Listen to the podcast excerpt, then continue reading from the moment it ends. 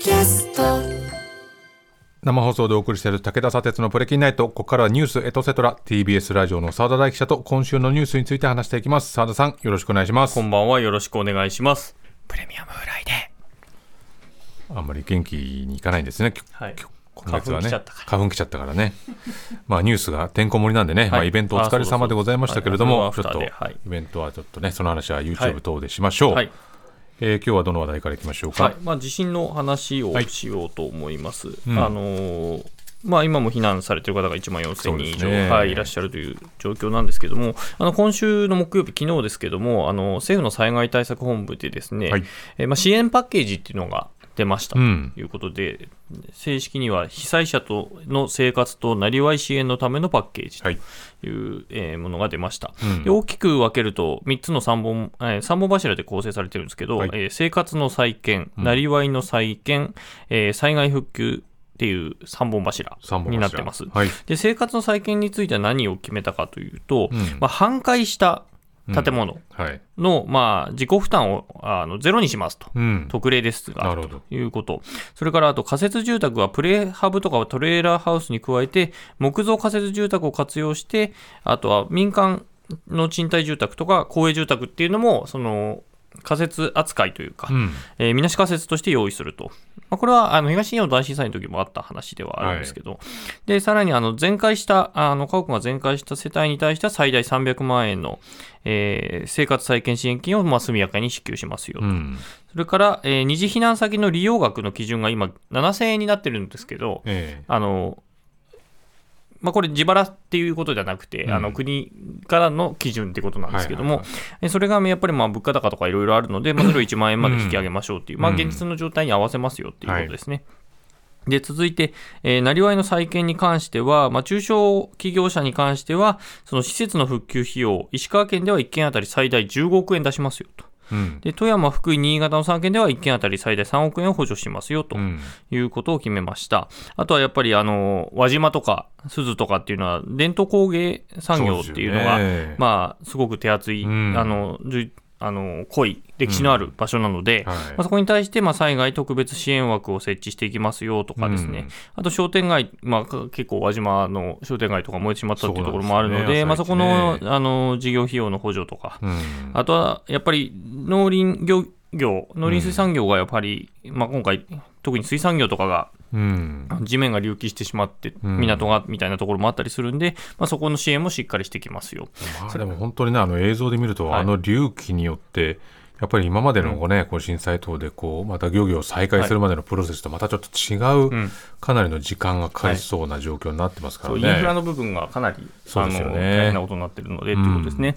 あとやっぱり石川、そして富山のあたりとかは特にそうだと思いますけども、観光業が、はい。えー盛んということもあって、えー観光支援策として3から4月にかけて、石川、新潟、富山、福井の北陸4県に行くときの、まあ大えー旅行代金を割り引いていく、まあ、北陸応援割と。うんいう昔の GoTo トラベルみたいなことだと思いますけども、まあ、一泊、えー最大2万円を上限にして、えー旅行だけの半額を補助していくという、えー支援もしますと。ただ、さすがに能登地域に関してはもうそれどころじゃないので、うんえー落ち着いた段階で、より手厚いものを作る、うんあの、出していきますということは、まあ、検討しますよということになりました。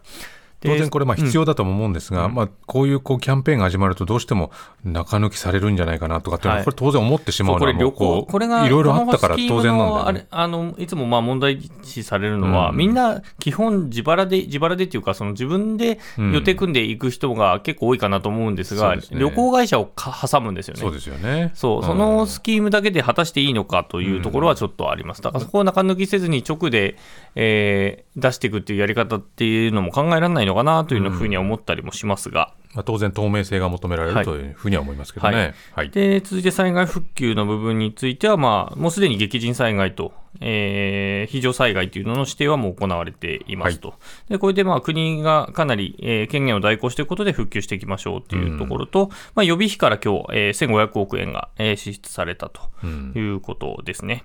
まあ、あの能登空港に関しても、えーあの週に何日かっていう形で、まあ、利用が再民間利用が再開されているっていうところもあるので、まあ、そこでインフラ復帰を一気にやっていきましょうというところがまあ決まったということで、まあ、これは、えー来週以降、えーまあ、国会代表質問とか始まってきますけど、まあ、その中で与野党のやり取りっていうのも当然始まっていくとはい。いうことになると思います。うん。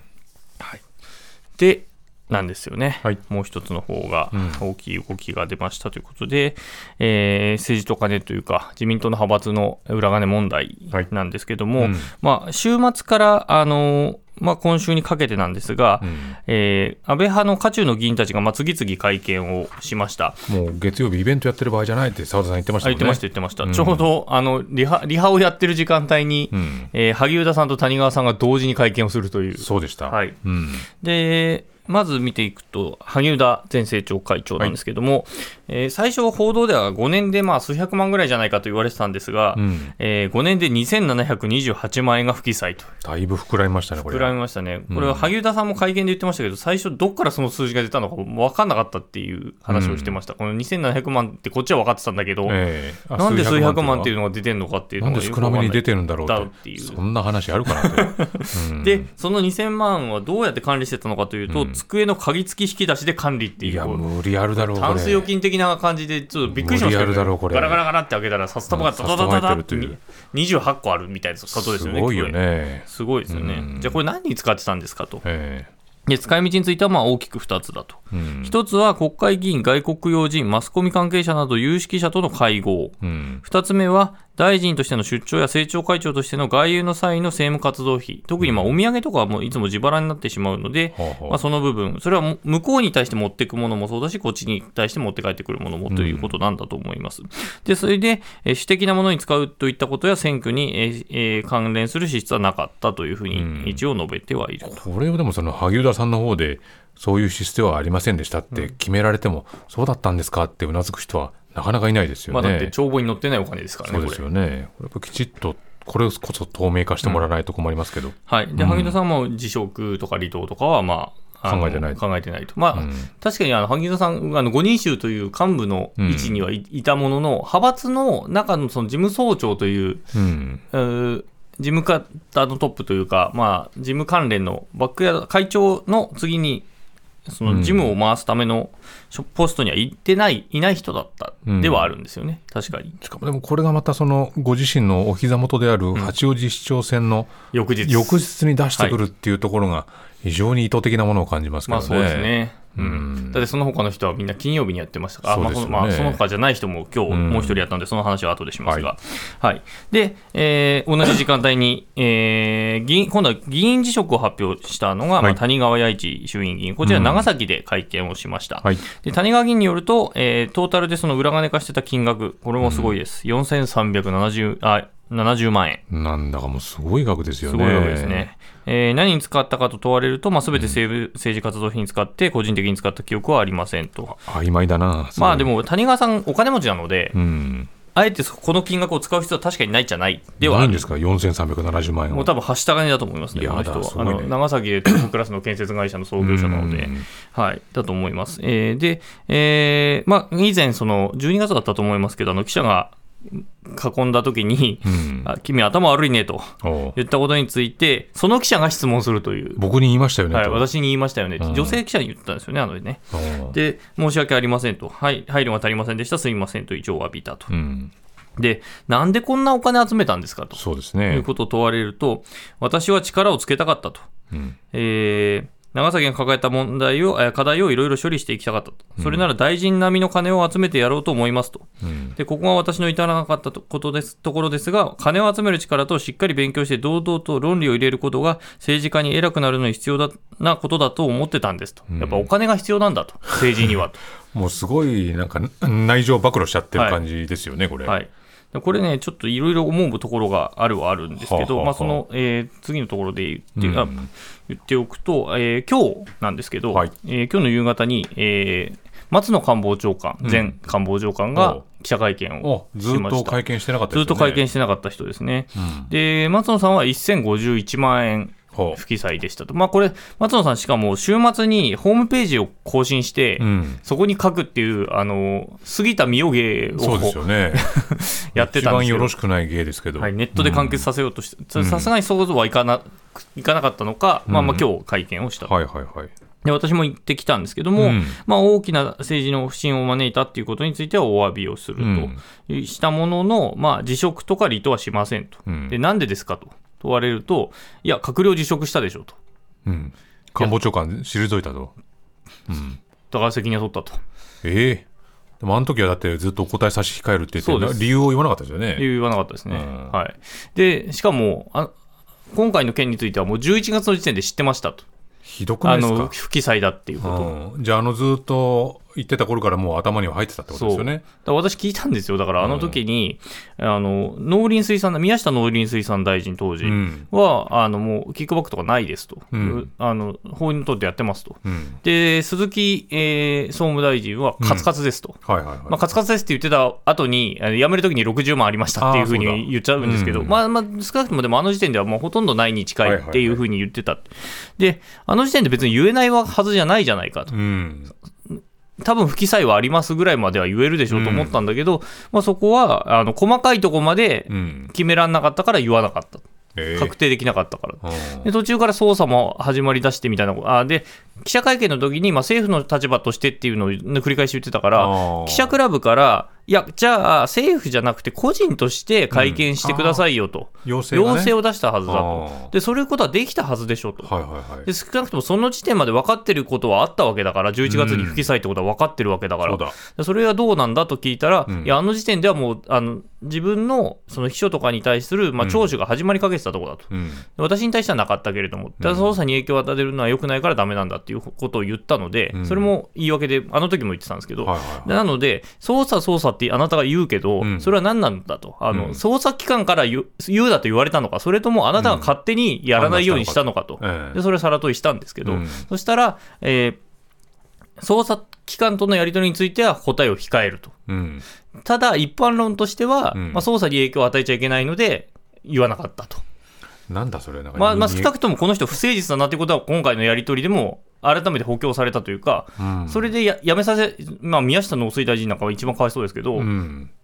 あのキックバック全くもらってないし、はいはいはい。不記載もしてないのに、うん。えー辞めさせられるって、安倍派っていうだけで辞めさせられた人が一人いるんですけど、うん。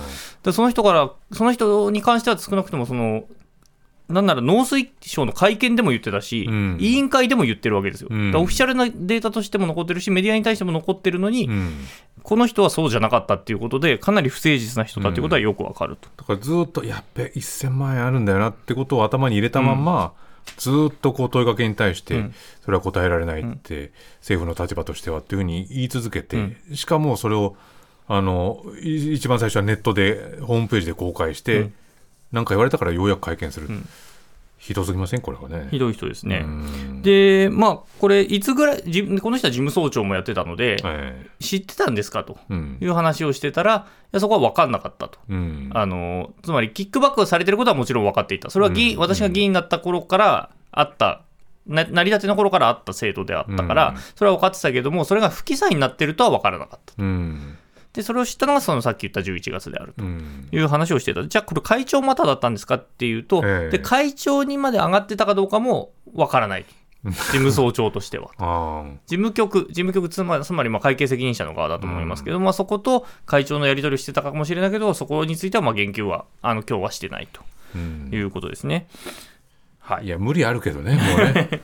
無理あるけど本当そのまま貫こうとするからな、で、えー私、あの、今週、もう一人あの会見した人がいて、うん。えー、と末松、えー参議院予算委員長という人がいましてですね、あうんの割とフェアな委員会回しをすることで、あ言ってましたね。政治道楽界隈にはおなじみの人なんですけど、うん。その人も、僕らは幹部からの説明がないと。うん。で、その人も幹部会の中にはいるんだけど、より詳しいである人たちから説明がないので、うん。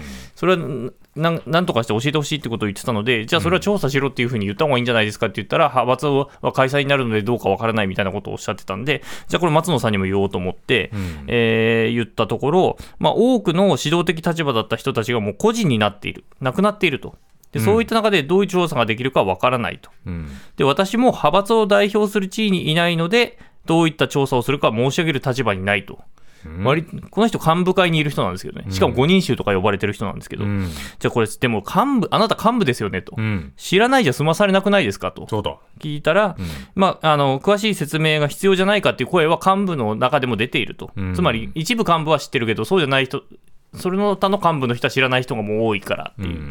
でその中でどうするかっていうことについては、まあ、これから議論されていくと、でも派閥なくなるんですけどっていうね。なんか本当にひどいね。はい。うんでまあ、あの先週、世耕さんとかね、全部秘書が秘書がと、うん秘書のに任せきりだったっていうふうにも言ってたし、うん。えー萩生田さんも、まあ、事務所スタッフが管理してるっていう、まあ、みんな秘書が秘書がって言ってるんですけど、まあ、ちょっと気になったのは、この結構金額がダーンっていってる人たちって、ええ。みんな世襲じゃないんですよ。はあはあはあはだやっぱりお金を集める必要がそう。谷川愛さんが言ってたこと、結構正しいのかなってちょっと思ってて。あはあ。はやっぱりこの大臣並みの金を集めてやろうとか、金を集める力と勉強していくっていうことが政治家政治家としてまあ偉くなることに必要だったって彼は言っていて、それが問われる世界社会だったっていうまあ、少なくとも自民党の安倍派にに関してはそうだっていうふうに、まあ、今週のこの会見から見えてくるということですね。澤田さんありがとうございました,、はいしました。この後放送終了後にはプレキンナイトの公式 YouTube でアフタートークの配信もあります。そこでも澤田さんとニュースについて話しますのでラジオでお聞きの方もぜひ終了後 YouTube をご覧になってください。以上ニュースエトセトラでした